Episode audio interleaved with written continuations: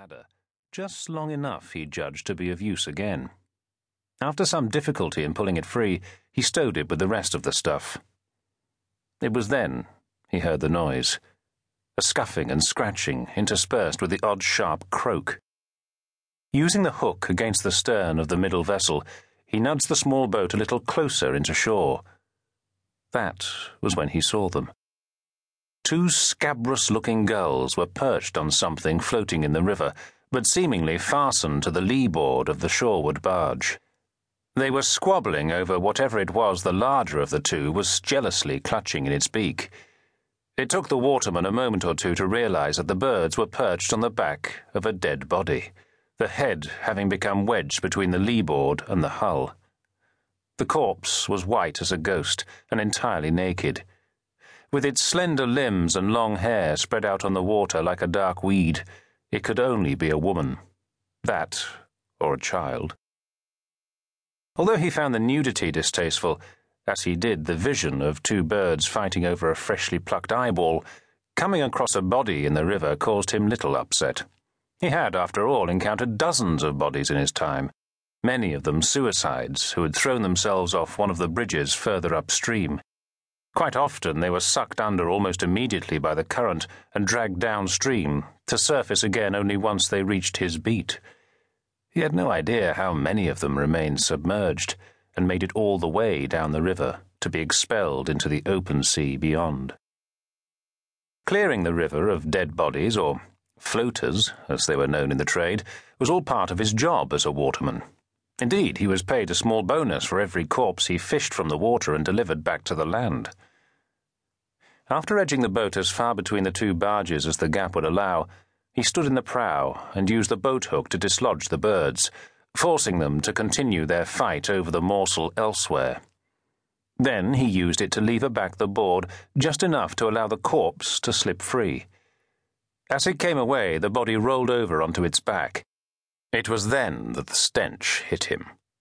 The black funk came straight from the charnel house and caused him to retch and his eyes to water.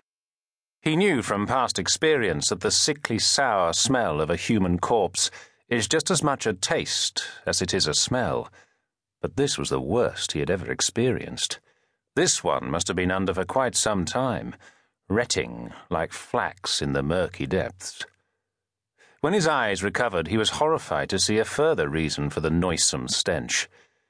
Where the chest had once been, there was now a gaping chasm, two folds of ragged flesh lying open on either side of it, like the pages of a book no one would ever care to read.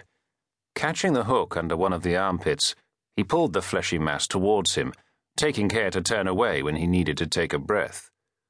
What kind of accident could have caused that wound? Using one of the rags in the bottom of the boat to cover his hand, he took hold of an arm slippery with corruption and pulled the corpse most of the way up the side of the boat, before thinking better of it and letting it drop back into the water. There was no way he was going to have that thing on board.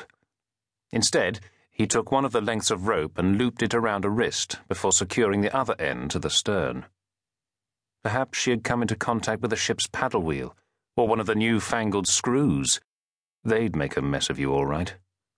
At times you could barely move out on the water, what with so much traffic plying its way backward and forward from the pool of London.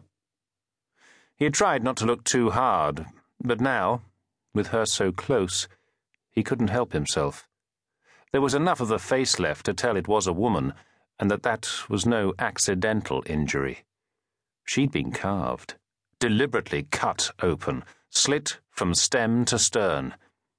He'd seen murder before, but nothing this bad. Peering closer, he saw something dark glistening inside, something stirring in the cavity of her chest. Whatever it was began to thrash, sending out spurts of water. Then it sprang forth, uncoiling its sleek black body and launching itself at the waterman.